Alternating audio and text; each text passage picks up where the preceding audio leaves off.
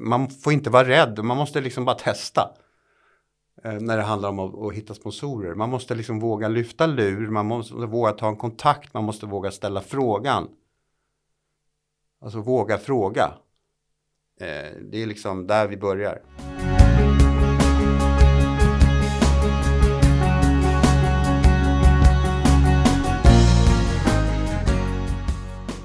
Hej och eh, varmt välkomna till Sponsringspodden. Björn Stenvad heter jag och eh, representerar Rättighetsbyrån. Det är vi som driver den här podden där vi intervjuar olika gäster från branschen för att vi ska kunna eh, hjälpa till och dela erfarenheter och insikter från spännande personer. Och idag har vi med oss ingen mindre än Christer Andersson. Välkommen hit Christer! Tackar, tackar! Christer, du har jobbat i branschen länge, 25 år ungefär, eller hur? Ja, faktum är att det blir 30 år nästa år, så det är lite skrämmande. Men kul samtidigt. Du har en bred erfarenhet av att ha jobbat med att utveckla och sälja rättigheter, eller hur? Ja, det får jag väl nog lov att säga. På många olika organisationer. Vi pratade lite innan här och jag har listat några. Du har jobbat för Vikingamuseet, Suicide Zero, eh, ABBA-museet, Skuru Handboll, Friskis Svettis, Midnattsloppet, Vårhuset. Ja, en rad olika typer av rättigheter som du har jobbat med och framförallt just kring försäljningsfrågan, eller hur? Ja, det har varit eh, hela mitt yrkesliv egentligen har ju varit väldigt mycket fokus på försäljning och utöka den och skapa intäkter och, och så vidare och så vidare. Så att det är helt rätt. Ja, och det tycker vi är spännande och därför har vi bjudit in dig eh, för att få eh, borra lite i försäljningsfrågan och så. För vi eh, brinner ju för rättigheternas utveckling och det är mycket som krävs för att man ska bedriva ett bra rättighetsarbete med, med utveckling av sitt erbjudande och värdering, prissättning, processer kring hur man organiserar arbetet mot befintliga och då också mot potentiella sponsorer. Men just den här frågan kring försäljning känner vi också ofta att den kommer upp och eh, är någonting som, som eh, ja, många rättigheter måste jobba vidare kring och eh, kanske hitta nya sätt för att angripa marknaden på. Så, så att, ehm, och då tycker vi är spännande att höra lite av din erfarenhet kring, kring den, det området helt enkelt. Mm. Eh, ja, min erfarenhet, ja den är ju, jag har jobbat ganska länge med det och eh, jag tycker fortfarande att det här är vansinnigt kul och spännande och när vi pratar sponsring eller partnerskap eller vad vi nu ska ha för definition på det. Och blickar jag tillbaka på mitt eh, yrkesliv så kan vi säga att det startade någonstans redan när jag var anställd på Kodak för en väldig massa år sedan. Eh, Kodak var på den tiden ett stort och etablerat företag. Idag är det ju inte det. Och de var ju liksom dåtidens Apple. Men Kodak då när jag var anställd där var sponsorer till olympiska spelen och jag minns väldigt väl hur stolt jag var och alla anställda var över det Eh, faktumen att, att vi var sponsorer till OS. Så jag tror att det faktiskt började redan där, mitt, min kärlek och eh, mitt intresse till sponsring. Parallellt sen så läste jag på Bergs och eh, blev då väldigt engagerad och intresserad av, av marknadsföring i det stora. Sen hade jag turen att få jobb på sponsorstatistik som det hette eh, på den tiden. Och fick förmånen att jobba med Anders Lindén och Peter Wiklund som är två branschprofiler. Och eh, där någonstans så började mitt intresse för sponsring eh, ordentligt. Och eh, hade då förmånen att jobba både mot rättighetsinnehavare och eh, sponsorer med att sälja. Vi sålde ju då mätningar och eh, för att dra ihop den här säcken och min kärlek till sponsring så skulle jag säga att den är ännu starkare kanske idag än vad den var då. Och jag kan ta ett, ett praktiskt exempel när jag och frugan, vi har nu eh, våran leasingkontrakt på bilen går ut här nu och då tyckte frugan att vi ska köpa en Kia av något skäl. Och då förstod jag inte varför vi ska köpa Kia. Sen noterade jag att Kia är huvudsponsorer till amerikanska NBA. Och jag är då som kuriosa väldigt, väldigt passionerad i NBA och följer det slaviskt. Så det var då, det, droppen rann över så jag bestämde mig blixtsnabbt för att det är klart att vi ska ha en Kia. Eh, och det är egentligen kanske lite naivt och lite barnsligt från min sida men jag, jag kände bara nej vi måste ha en KIA för de är sponsorer till NBA. Var, var det därför frugan också hade det som eh, förslag? nej det var det inte, det var någon kollega på jobbet som hade sagt att det där är miljövänligt och det är bra. Men det var inte det jag tänkte på utan jag, spontant så kände jag direkt bara jag måste ha en KIA för de är sponsorer till NBA. Så att min kärlek till sponsring lever kvar i allra högsta grad och jag tror nästan den är än mer eh, cementerad i, i nu jämfört med vad den var för 25-30 år sedan. Och, och, vad bygger intresset på då? Eh... Jag tror att det bygger på eh, det är en bra fråga, men jag tror att det bygger på dels har jag haft förmånen att jobba med, med bra människor under alla år. Eh, och även har jag haft förmånen att jobba med olika rättigheter där de som har jobbat där har ju varit ofta passionerade, intresserade och lojala i det de, alltså det de jobbar med. Oavsett om det är ett vikingamuseum där det är arkeologer eller om det är Suicide Zero där det är helt andra frågor. Vilket har, jag har ganska lätt att bli smittad av andra människors intresse och passion oavsett om det är idrott, musik, kultur eller sociala frågor. Ja, men spännande. Eh, förstår man att, eh, varför du har varit länge inom det här området. Eh, men, men, vi ska komma in på, på mm, um, försäljningsfrågan då. Vad, hur ser du på branschens utveckling och de du har jobbat med? Så här, hur, hur jobbar man kanske då med att sälja sponsring jämfört med nu? Och, ja, vad är dina erfarenheter? Eh, mina, jag kan säga så här, jag, jag kom ju in då för ganska så länge sedan eh, och började förvisso då med, med dåvarande sponsorstatistik där vi sålde mätningar till rättighetsinnehavare och eh, sponsorer och fick ju då lära mig väldigt mycket från båda sidor. Sen hamnade jag på Skure Handboll och sen hamnade jag på ett företag som då hette Future av en kille som, som ägdes av en, en kille som hette Thomas Andersson som var en gammal profil i branschen. Eh, men det var ju rätt mycket eh, ring, ring och kräng på den tiden om jag nu ska raljera och generalisera. Eh, och det var ju då på den tiden rätt mycket skyltar och det var exponering eh, med mera med mera. Det där har ju förändrats över tid och idag lyfter man fram betydligt mer saker med innehåll, med aktivering, med värderingar, med meningsfullhet, med eh, en rad faktorer. Så att men eh, någonstans så tycker jag väl ändå att själva det konkreta säljarbetet är ju fortfarande samma sak. Det vill säga att vi måste ta en kontakt med en presumtiv kund. Eh, och hur gör vi det? Och hur hittar vi dem? Det är väl någonstans där, det, det är samma arbete. Idag, mm, samtidigt med digitalisering så kan vi nå kunder på andra sätt än att lyfta lur bara. Vilket är en fördel. Samtidigt kan jag väl säga att när jag pratar med folk i branschen, även yngre än jag själv, så, så märker jag det att fortfarande så är ett telefonsamtal ovärderligt och få, och få till stånd ett, ett möte. Antingen om det är fysiskt eller digitalt, men vi måste ju träffa de här människorna där ute. Det är oerhört centralt. Och vi måste själva, om vi nu företräder en rättighet, så måste vi själva ta initiativ och vi äger frågan, vi äger, vi har liksom stafettpinnen, vi, ska, vi kan inte förvänta oss att det kommer någonting utifrån gratis. Utan vi måste liksom proaktivt jobba hela tiden. Har du några exempel på hur, hur eh, du har jobbat med dina rättigheter eh, och eh, hur ni har bearbetat sponsorer och, och, och fått träff? Så. Mm. Ja, vi kan väl ta eh, vi kan väl exempelvis ta, jag var ju tre år på eh, någonting som heter The Viking Museum i Stockholm på Djurgården som var då ett, ett rätt så nyetablerat eh, museum. Öppnade 2017 privatägt. Och eh, där fick jag ett jobb att dels då inte bara jobba med sponsorer utan alltså hitta sponsorer utan även jobba med intäktsutveckling generellt. Och eh, där var jag i tre år och det var ett fantastiskt spännande uppdrag på alla sätt och jag kunde ingenting om arkeologi eller historia eller vikingar överhuvudtaget och var inte speciellt intresserad av det. Men Eh, efter, efter, ett, redan efter ett antal månader så märkte jag att, att det här var otroligt spännande att få faktiskt jobba med de här arkeologerna som var extremt kunniga oavsett om det var runor eller skelett eller vad det nu än må vara. Och eh, i det fallet, på, på det stället, där körde jag egentligen bara på känsla.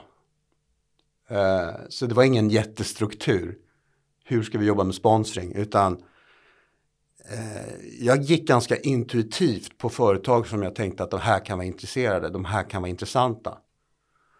Och då bokade jag ett möte med dem, försökte få ett möte med dem. Och jag försökte i många fall få dem att komma ut till stället och se vad det är. Och det var också då nytt, vilket gjorde att det fanns ett nyhetsvärde att få dit dem.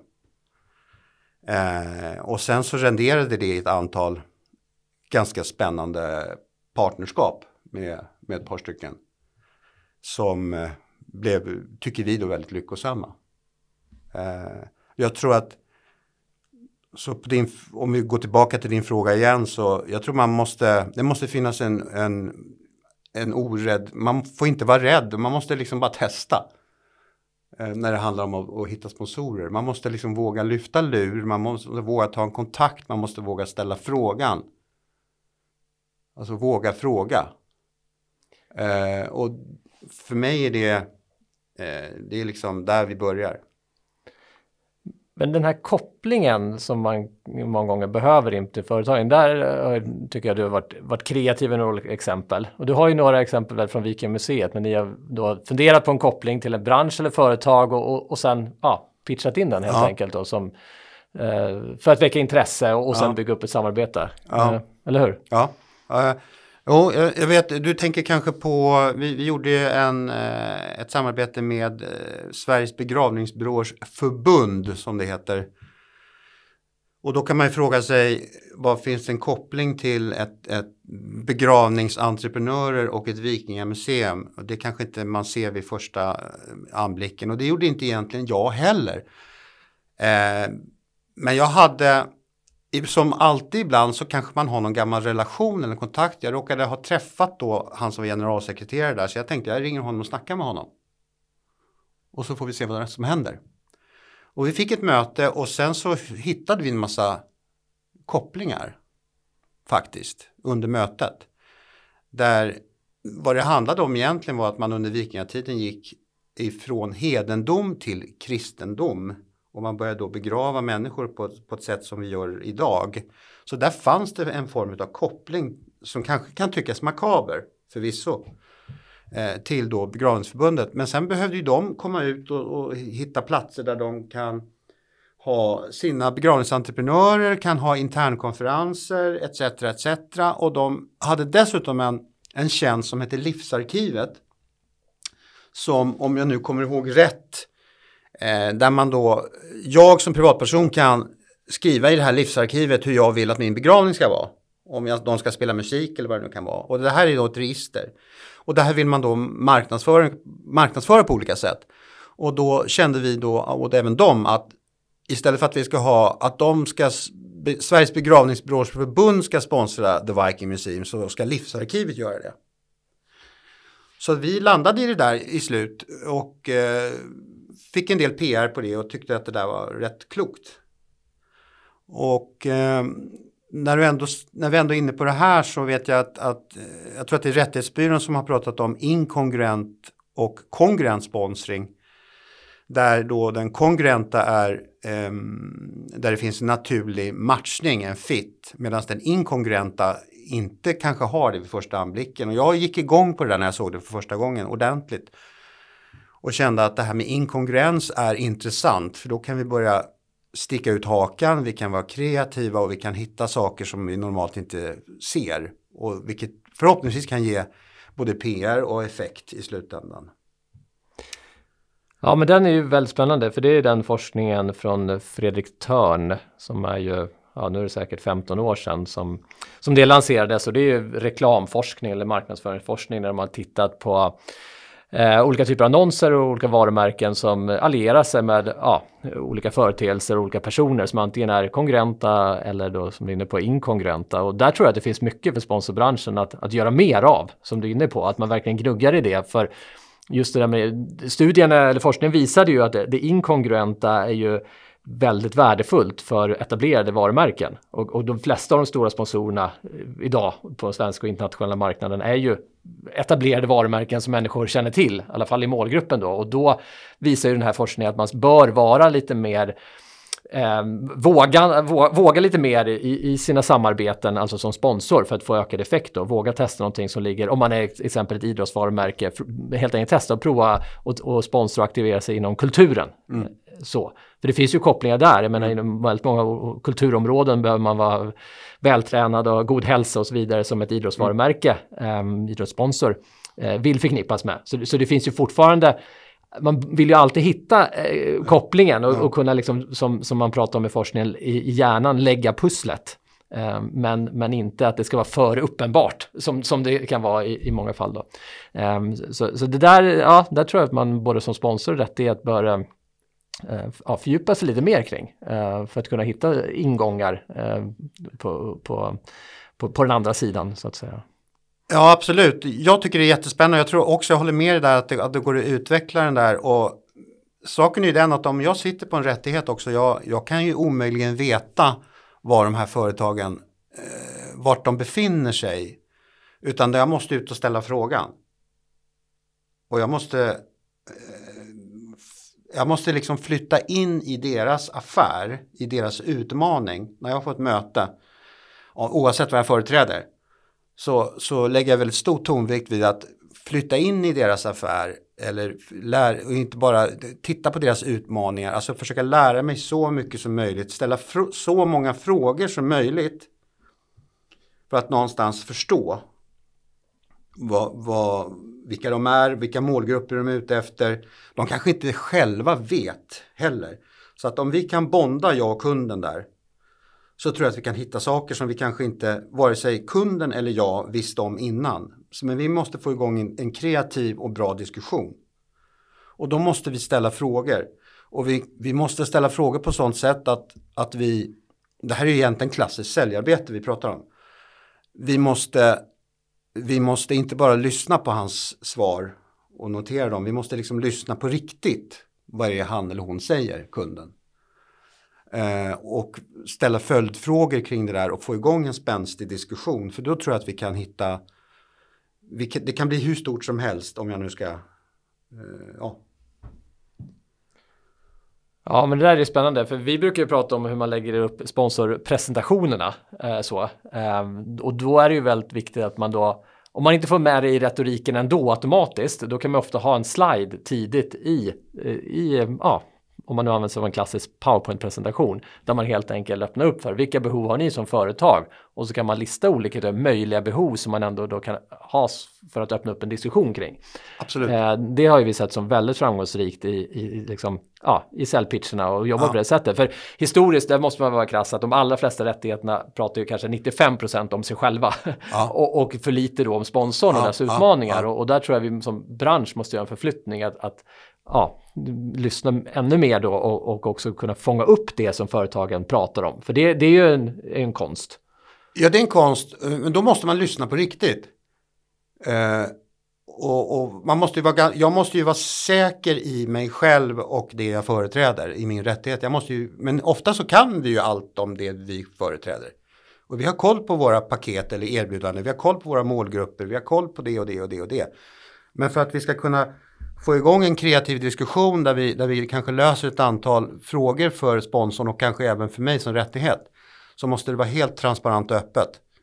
Eh, och jag tror också på att det är inte säkert att bara jag och kunden X gör det under mötet tillsammans. Jag vill gärna få in ett kollegialt lärande här.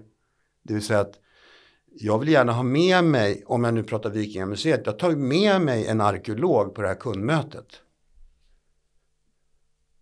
Eh, och det är vilket jag, om jag nu exemplifierar återigen det här livsarkivet.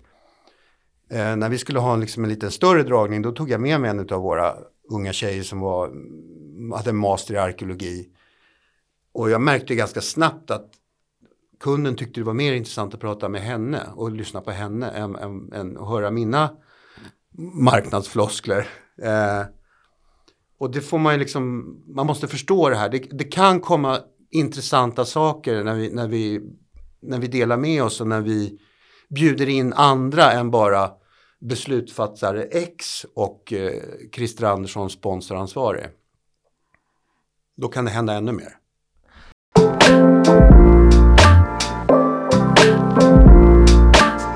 Några snabba. Um, och då är den första snabba är, vilken är din favoritapp? Uh, ja, just nu är det utan tvekan NBA-appen. Som jag är inne i flera gånger per dag.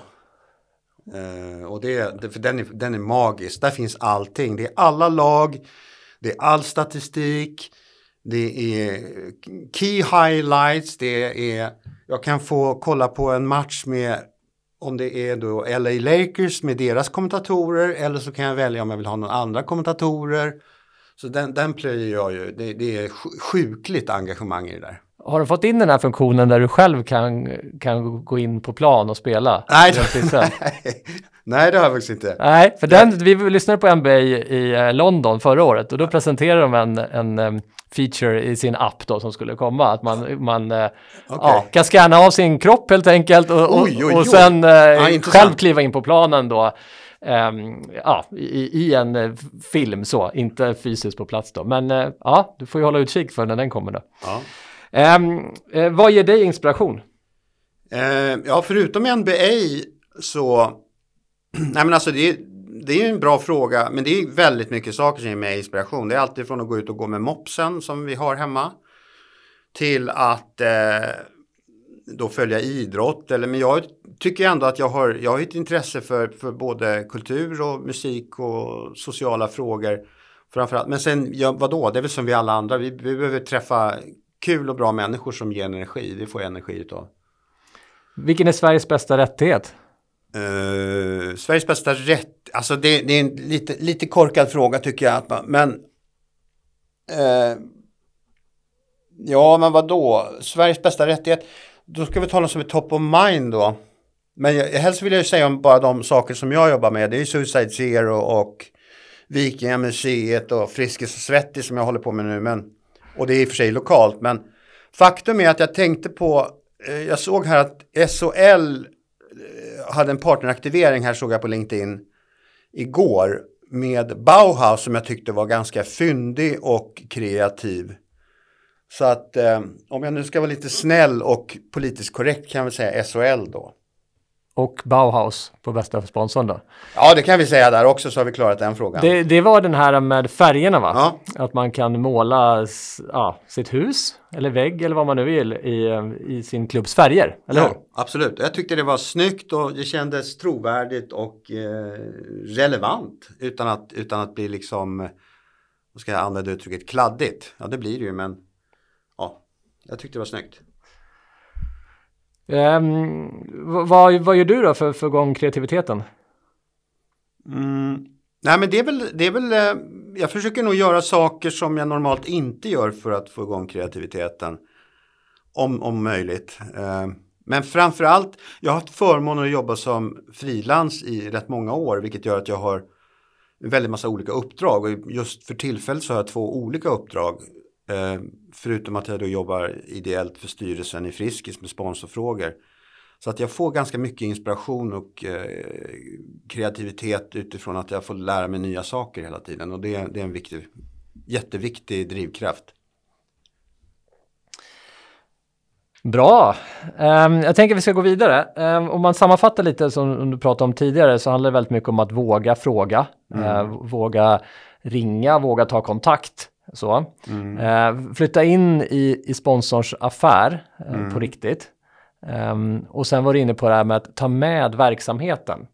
Alltså helt enkelt eh, arkeologerna som ni hade på Vikingamuseet eller experterna som är i kanske i en eh, idéburen organisation liknande som, som kan finnas med och på något sätt eh, ja, levandegöra varumärket, eller hur? Rätt den känns ju spännande och, och, det handlar på något sätt också om organisatoriska kanske utmaningar, hur man lyckas med det, eh, så, om man är tajt organisation och sådär. Men just det är väl det som särskiljer vårt område jämfört med om man ska sälja in en vanlig annons, så att säga. Mm. Alltså man säljer in samarbeten, sponsring, partnerskap och då är det ju så viktigt att ha med sig själva ja, kärnan av varumärket mm. eh, för att kunna liksom hitta de här uh, genuina samarbetena. Mm. Um, har du några mer tankar kring vad, vad man som rättighet måste mm. göra för att verkligen ja, lyckas sponsra eh, och då, Ja, absolut. Men, och det tror jag liksom, och då talar jag någonstans av egna erfarenheter att, att eh, vi, alltså rättigheten behöver, alltså sponsorfrågan eller partnerskapsfrågan måste ju då, för att, för att vi ska få full effekt så bör den, den måste finnas en, en stark förankring i eh, högt i organisationen.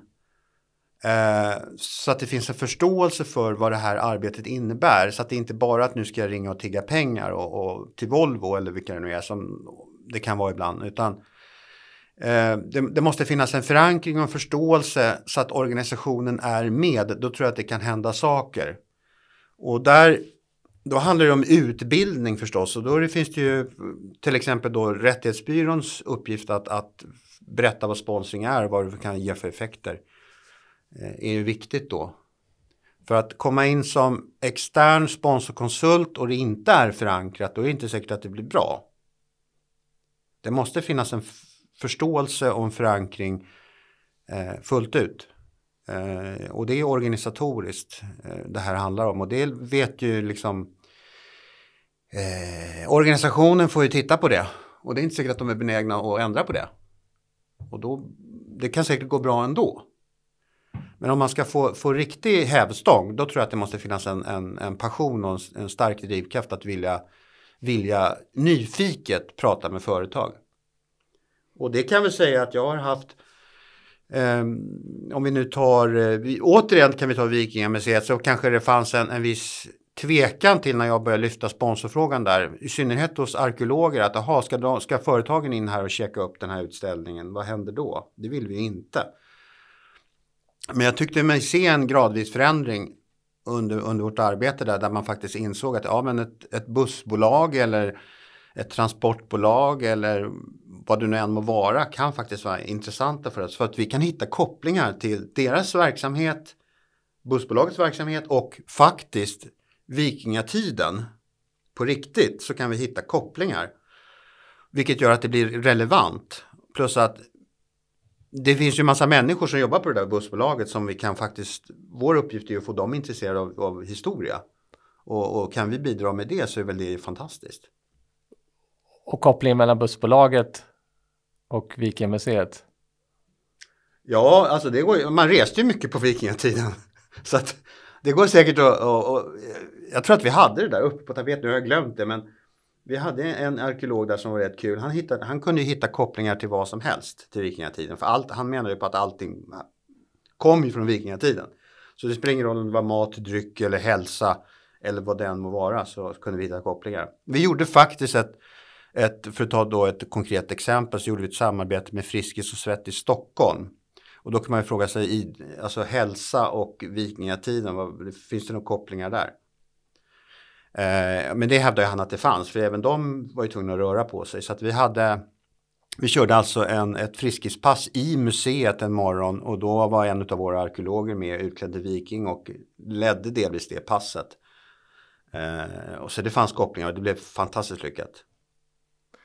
Spännande. Ja. Också lite på det här inkongruenta. Ja, det får man, väl säga. att det var eh, hyfsat inkongruent. Och eh, vi, vi, gjorde även ett samarbete med Kennis Gelato Eh, som i Stockholm i alla fall var ganska hippt och är väldigt, väldigt hippt just nu. Italiensk glass. Och eh, det är väldigt kändistätt och så vidare och han höll till på Djurgården så att vi gjorde ett samarbete med honom hastigt och lustigt under pandemin faktiskt. Så att han tog fram en, en, eh, en mjödglass. Så att där fanns det ju då också en koppling och det blev en smash hit och vi gjorde, då i alla fall så var det vi hade aldrig nått så mycket träffar och likes och, och sådär på sociala medier som när vi lanserade mjöd, eller han lanserade mjödglassen. Så att jag tycker det är väldigt kul att se, kan vi hitta eh, spännande samarbeten som, är, som sticker ut. Eh, sen ska inte det vara ett självändamål förstås att bara leta efter det, men, men det, kan, eh, det, det blir väldigt kul att jobba med. Glädje tror jag är en viktig faktor. Spännande. Um...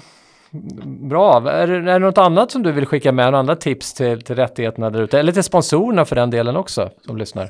Nej men alltså jag... Eh, jag tycker att Eh, utifrån, om vi nu pratar... Eh, det är väl lättast kanske att prata utifrån något form av säljperspektiv.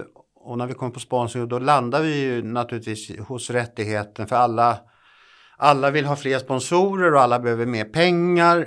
Och, och där, alltså tips, ja det finns ju lite olika sätt om man nu ska fronta en ny kund, för ibland så är det ju så att man, man pratar, ah, vi, vi tycker, jag tycker inte om att ringa kalla samtal får man ofta höra. Och det må ju så vara, men i min värld så finns det egentligen inga kalla samtal utan det finns eh, det finns förmodligen kopplingar till att ringa företaget X om vi bara är lite smarta och då, då är det ju fisljummet det där samtalet redan när vi ringer. Eh, och det finns ju enkla modeller för hur man kan tänka där och, och jag har jobbat ganska länge med en modell som heter då Serving the Cup to the Man om vi nu ska använda lite säljfloskler här och modeller. Men där man eh, först tittar, det är alltså CAP, CUP, Först om jag nu ska ringa ett företag så tittar jag på connections om jag ska ringa eh, företaget X.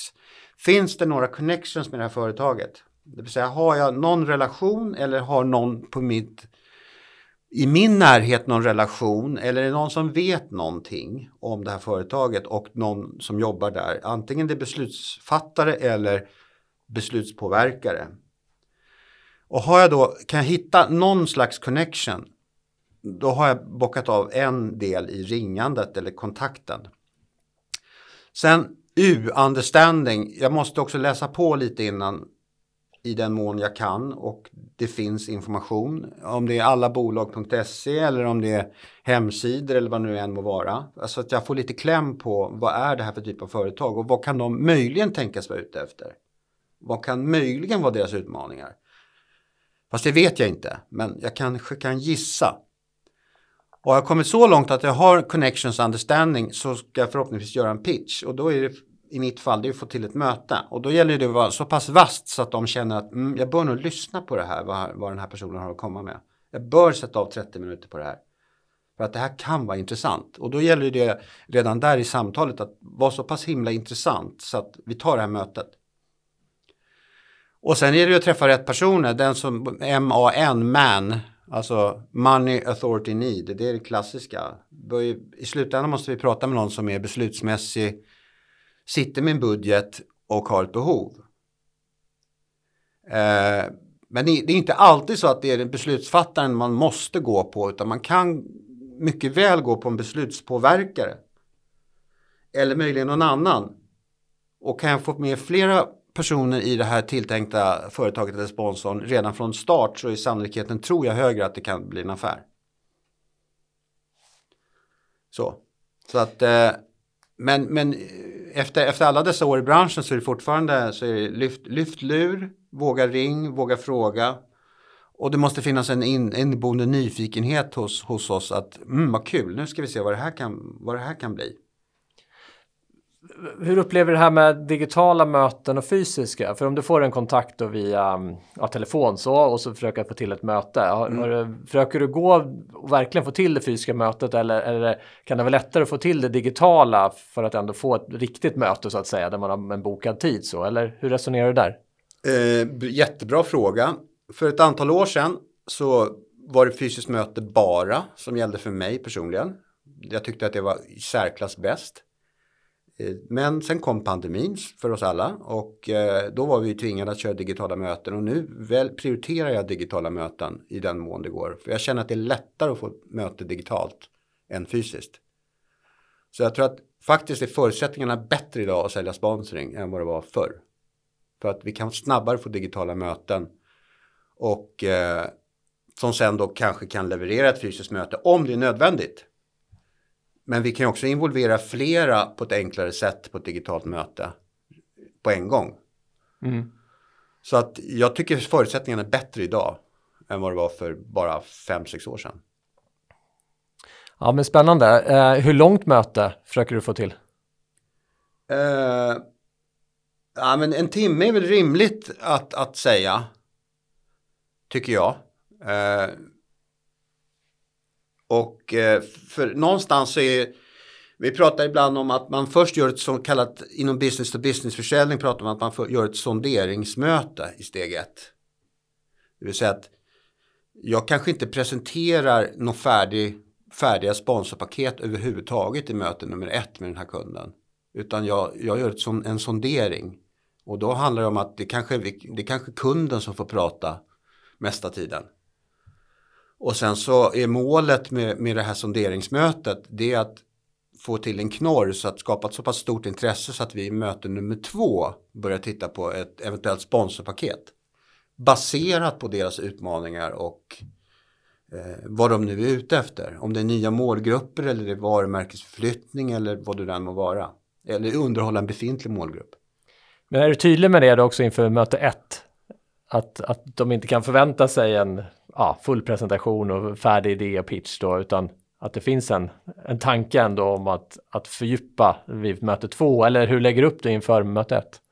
Eh, ja, det är en bra fråga. Det, det, blir, man tar det lite på uppstuds alltså, men, men det är klart att man redan i, i telefonsamtalet så har man ju eh, en pitch som ska göra det tillräckligt intressant för att de ska vilja lyssna.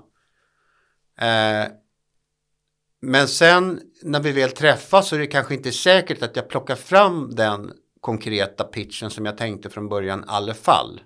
Beroende på hur mötet utvecklar sig. Eh, och jag tror att många gånger så vill om kunden nu får chansen att prata och berätta om sina utmaningar och så vidare så kanske vi på uppstuds då säger så här, men låt oss ses igen för jag tror att vi skulle kunna göra någonting så här. Baserat på vad du har sagt som innehåller det här och det här och det här. Eh, målet är ju att, att, efter möte nummer ett, om det är möte nummer ett, det är att, att kunden ska tycka att det här är så intressant så det här måste vi liksom börja rota i ordentligt. Men det här är ju från fall till fall. Det kan ju vara så att ibland så eh, så väljer vi ändå att vara jättekonkreta i möte nummer ett. Och vi säger så här, vi har de här tre paketen, boom, boom, boom. Är det någonting av det här som är intressant? Alltså konkret sälj det kan, ju, kan man ju kanske känna under mötesgång att det är ingen idé att vi fortsätter och, och liksom rotar i det här. Vi kanske ska få en snabb affär. Då har vi de här tre eller åtta paketen.